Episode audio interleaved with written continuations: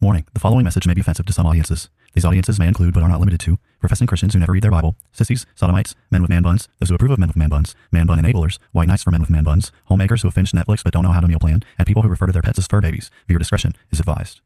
People are tired of hearing nothing but doom and despair on the radio.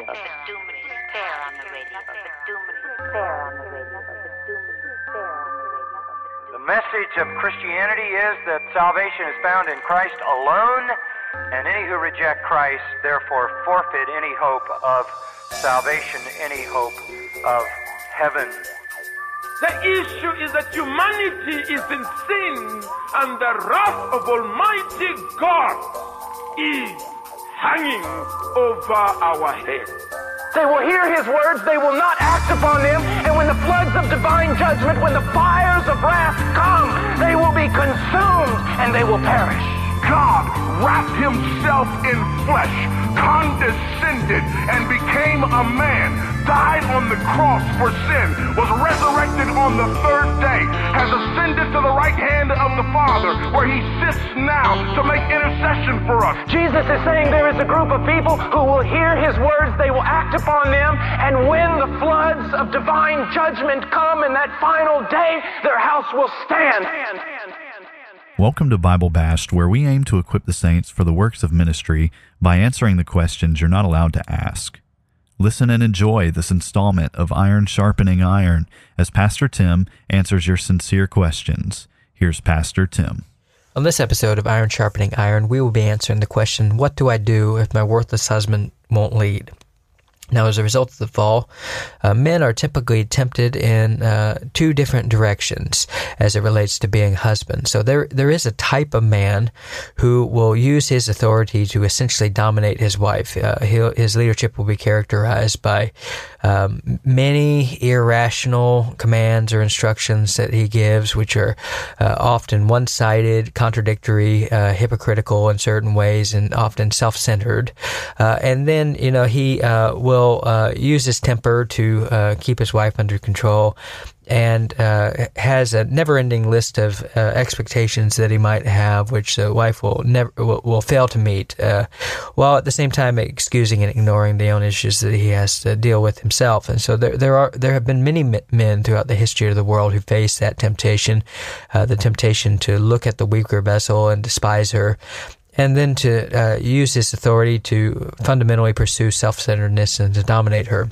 Now, uh, that's not the most common temptation that men face today, living in the kind of society we live in. Because we live in a matriarchal society, one of the things that happened is that men have fundamentally been feminized to a great effect.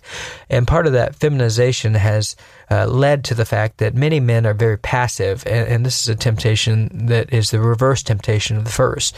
And so there are many men who are very passive in their leadership, who give little to no tangible instruction, who take little to no in, uh, initiative as it relates to the affairs of a household. Uh, they pretty much promote a laissez-faire kind of leadership where uh, everything goes, and and uh, and most women, whether or not they um, uh, know it or not, will be ultimately frustrated by that kind of leadership. Uh, now, one of the questions that we received as it relates to the, uh, our podcast in general was the question, "What do I do if my worthless husband won't lead?" And and there are certainly many situations in life where uh, women are put in situations where they have passive husbands who uh, provide little to no tangible direction. Now, due to the rise of the servant leadership movement within the church, one of the things that's happened is the church has uh, promoted a, a, a basically an irrational concept of leadership that essentially involves uh, following. So, uh, what's been promoted in church in many ways is is a contradictory, oxymoronic notion of leadership that involves little to no leading. And if there's any leadership to be had, it's mostly involved with uh, consulting one's wife to find out what her opinion is on uh, any uh, situation that happens to come up. Now, uh, women women who find themselves under this arrangement might ask the reasonable question, "Well, what do I do in this kind of arrangement?" Uh, the Bible says I'm supposed to follow my wife, but then when I look at the way that my husband actually is, there's little to nothing that I can actually follow. So, what do I do in that sort of scenario? Now, uh, no matter who's asking the question, uh, whether it's a wife who's uh, exasperated by the attitude of a husband or the actions of a husband, or if it's a husband coming uh, to ask questions about how he can uh, respond to a wife and whatever problems that she may have. Uh, one of the things that we, we ought to remember is uh, the instruction of the scriptures, which tells us that if we are going to seek to help um, our loved ones, we must first get the log out of our own eye so that we'll be able to see clearly to remove the speck which is in our brother's eye. Uh, one of the things that we have to remember is that uh, it's much easier to see the sins of other people against us as it is uh, to see the sins that we commit against them. Now, part of this is related to uh, simple biological realities. Uh, when you think about the way that your eyes actually work, your eyes are set in your head in such a way that it's very difficult to see yourself. Uh, it's very easy to see other people and, and be totally blind to the uh, faults and traits that uh, you have, which are uh, sinful and dishonoring to God. And so, uh, one of the things that you always want to do when you are setting out at uh, the task of trying to help someone else is to examine your own heart and to think about the sins that you commit yourself and to be much more focused and fixated on the kind of lessons that God wants you to learn before you seek to help anyone else.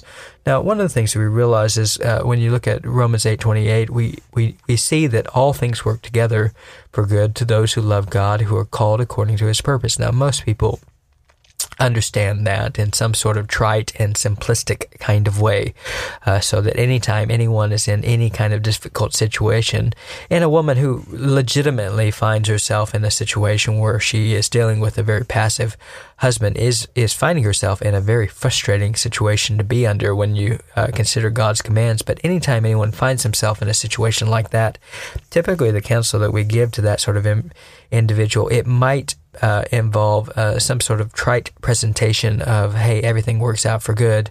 So, you know, just, uh, I know that it's hard, but God has a lot of good things that will come from it.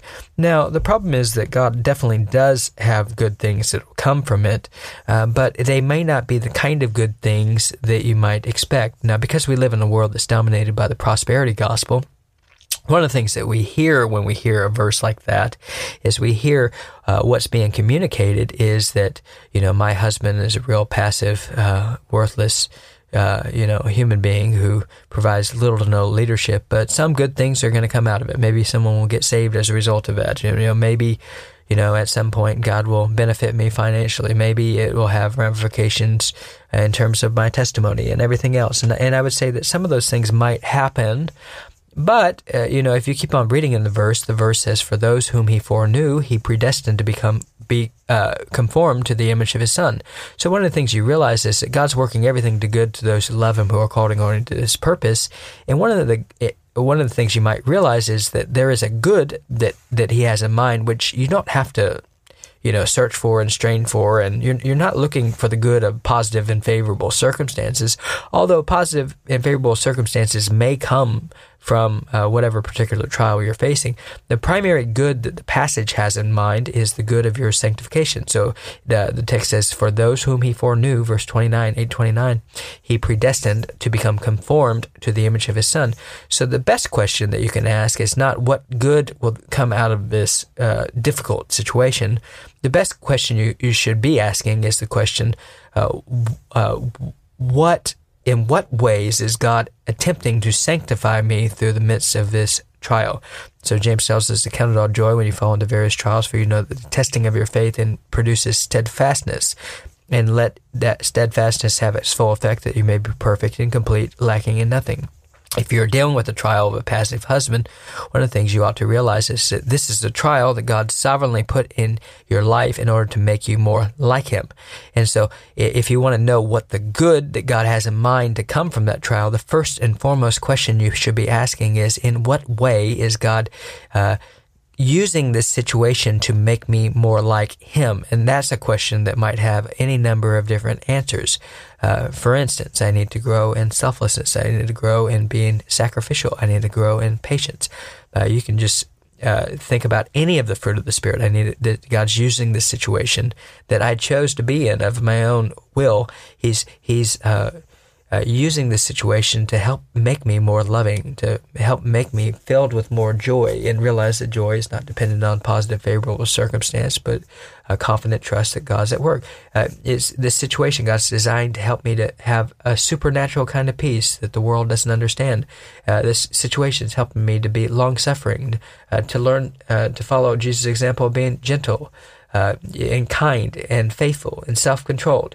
You know, so you just go through the fruit of the spirit, and you can see there's many different ways and situations that God is going to use that for your good. So part of uh, the answer to this question, what do I do if I'm married to basically a worthless, passive, beta male kind of husband is to do a spiritual inventory on yourself and, and look at the ways that God is pushing you to grow. Uh, now, uh, a second part of the, you know, the aspect of just, um, getting the log out of your own eye is is that there's often many situations that we find ourselves in where uh, the things that we're grossly offended about as it relates to our spouse are things that we're committing at that very moment. I can't tell you how many times I've been um, in uh, some sort of argument with someone and been a bit indignant about their tone or the way they're talking to me or the facial expressions or their body language, uh, only to be totally blind to my own tone, my own facial expressions, my own body language.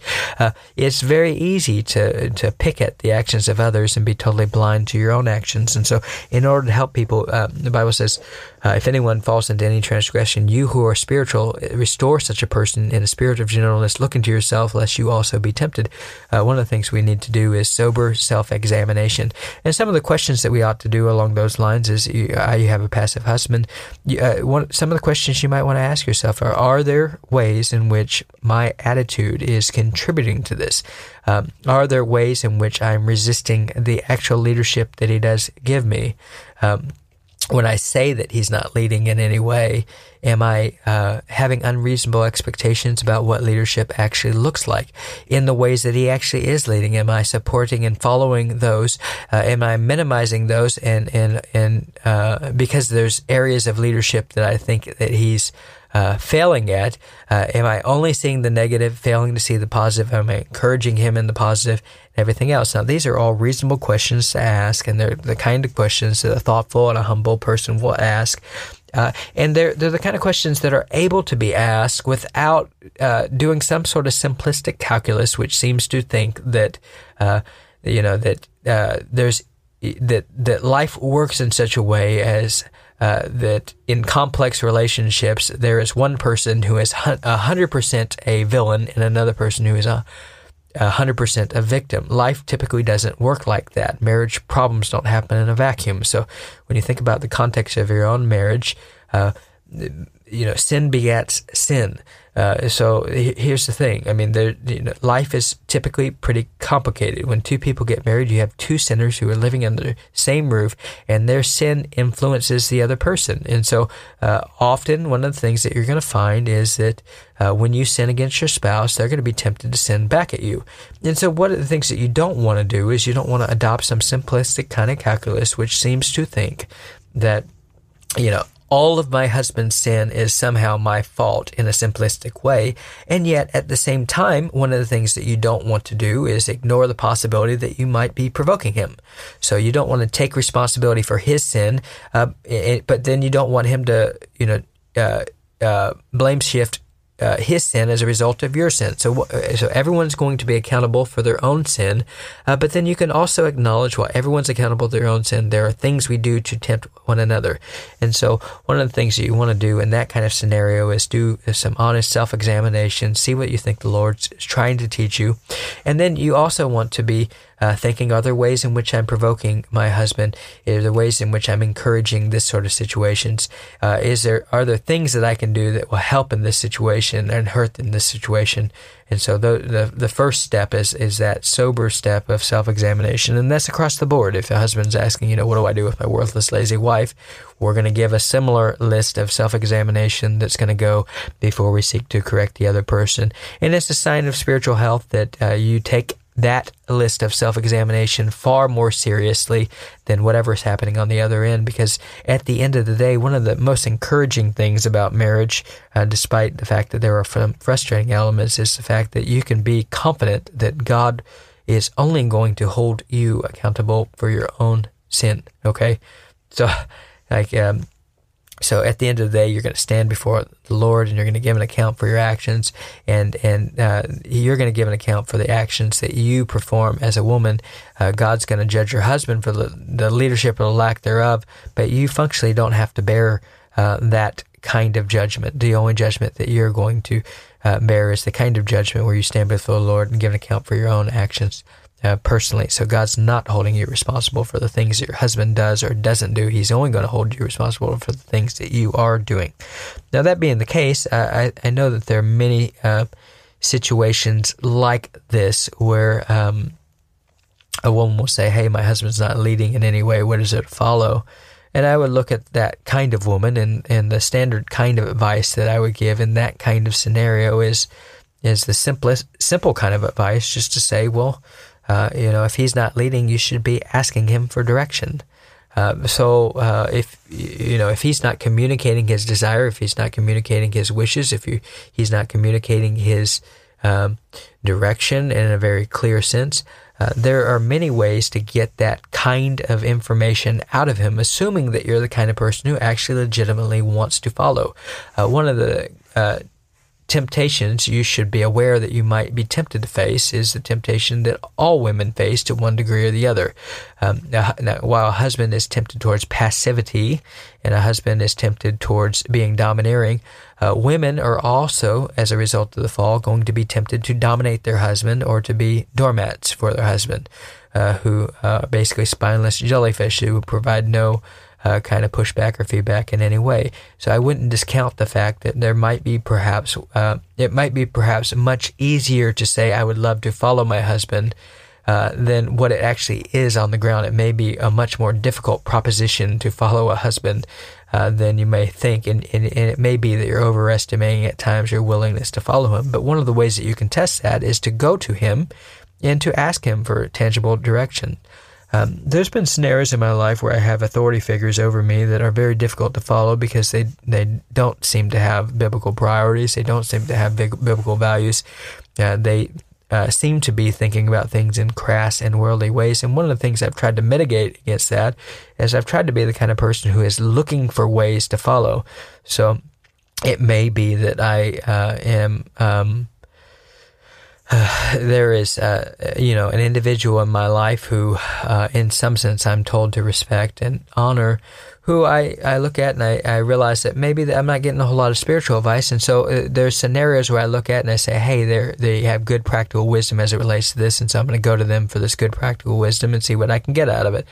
But a woman can think the same way uh, with a husband who doesn't even have spiritual concerns, like a, a, a husband who is a pagan, an absolute pagan. Uh, a woman can devote herself to his priorities and and uh, his. Um, uh, the kind of leadership he has, and, and, and the reality is, it's not a matter of uh, whether or not uh, it's not it's not a matter of if a husband has leadership. It's what is the leadership that he has, and a lot of times, uh, you know, passivity is a kind of leadership. It's just a kind of leadership that doesn't involve a whole lot of direction as far as that goes. And so, if I'm a woman in that kind of situation, one of the things that you can do is you can uh, constantly be asking uh, your your passive husband for his advice. You can be constantly asking your passive husband for his direction. Uh, your husband comes home from work, and one of the things that you can say to him is, "Hey, what, how do you, what do you think we should do today? What is your plan for the day? You know, how do you think we should spend our time?" Uh, those are things that you can ask.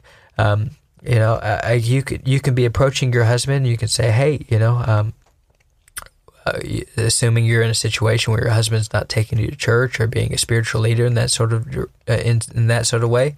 Uh, you can go up to your husband. You can ask him, "Hey, what do you think we should be looking for in a church? And have you looked at any? And are there any that you've thought about? You know, uh, and uh, what are what are your suggestions? And what do you think?"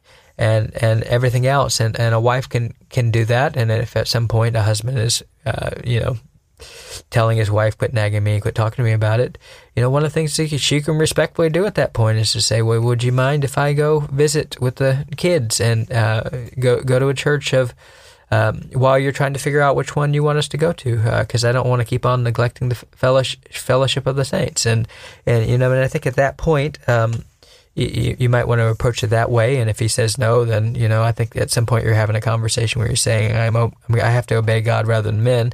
Uh, but what I'm trying to say is, uh, w- even with a passive husband who's not providing much tangible leadership and direction, you can come to him and you can uh, try to ask him for the advice he knows. Try to ask him for direction in, in as many areas as you could think of.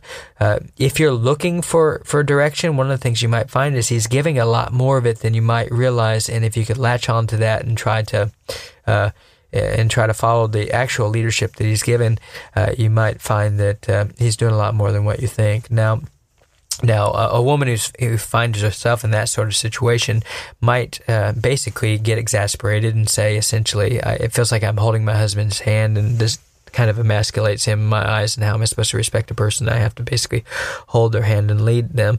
And I would just say to that kind of person that, um, you know, God is uh, gracious with us in our many failings, and you made the choice that you made, and you're in the situation you're in, and God's designing it for your good. And there's really nothing to stop you from following even a very passive husband in the way that he's leading.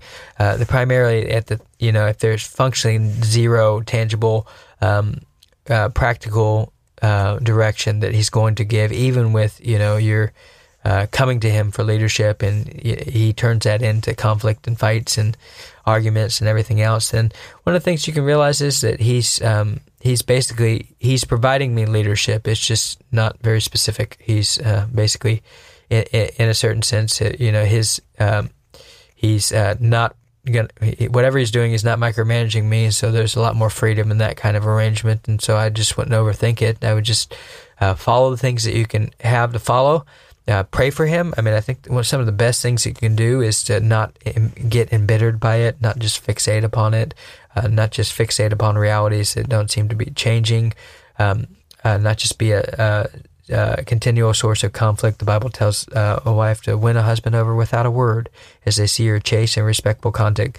There's nothing that uh, like there's nothing to stop you from uh, winning, trying, attempting to win him over without a word. If a conversation becomes unfruitful and unhelpful, there's nothing to sh- stop you from being respectful, even to a passive husband. And one of the things you're doing at that point is you're not respecting his decisions, you're respecting his position. And there's nothing to stop you from uh, being lo- uh, loving and filled with joy and patience and kindness and faithfulness and gentleness and meekness and uh, self control. There's nothing to stop you from any of that and showing uh, even the worst kind of scoundrel respect uh, that's due to his uh, position.